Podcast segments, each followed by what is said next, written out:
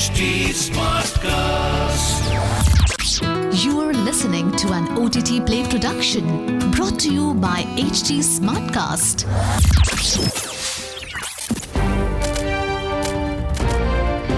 This is OTT Play. OTT Play. Sizzling Samachar of the Day. Welcome to another episode of your daily entertainment news from around the world. I'm your host, Nikhil. Top stories first. The popular DC CW series The Flash is coming to an end with its ninth season, and it could be its biggest yet. The sheer number of familiar Arrowverse faces who will feature this season is one of the main reasons why fans are waiting in anticipation for season 9. Reports claim that Arrowverse stars Nicole Maines, Javicia Leslie, David Ramsey, Keiynan Lonsdale, and Senthil Ramamurthy will be reprising their roles for the final season, along with lead stars Grant Gustin, Candice Patton, and Danielle Panabaker. Moving on, one of the most eagerly anticipated thriller series coming to Prime Video this year is The Consultant. The trailer and first look images have been unveiled, which feature the Academy Award winner Christoph Waltz as a business consultant. The series follows Waltz's character Regus Patoff, who's hired by Compware to improve the efficiency of the company. The teaser reveals him playing eerie games with his employees and becoming a person they'll grow to hate or fear.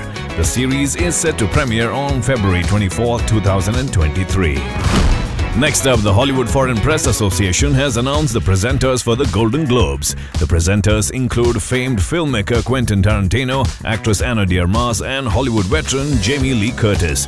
De Armas is nominated for her performance in Blonde and Curtis for Everything Everywhere All at Once. Billy Porter, Ana Gasteyer, Colman Domingo, Globes winner Michaela J. Rodriguez of Pose, Natasha Lyonne, Nicole Byer, Niecy Nash Betts, and Tracy Morgan are also set to present.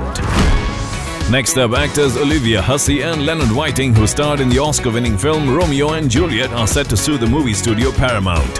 Hussey and Whiting were just 15 and 17, respectively, when they were featured in a bedroom scene, and the studio is being accused of distributing nude pictures of adolescents. Zeffirelli, the film director, allegedly persuaded them into performing the scene when they were just teenagers, claiming that the picture would fail. Next piece of news Abhay Deol took to Instagram to share the trailer of the upcoming web series Trial by Fire. Deol and Rajshri Deshpande will be portraying Shekhar Krishnamoorthy and his wife Neelam, who tragically lost their kids in a fire. The story follows their pursuit of justice for their kids, an ordeal that lasts for over 18 years. The series will premiere on Netflix on January 13.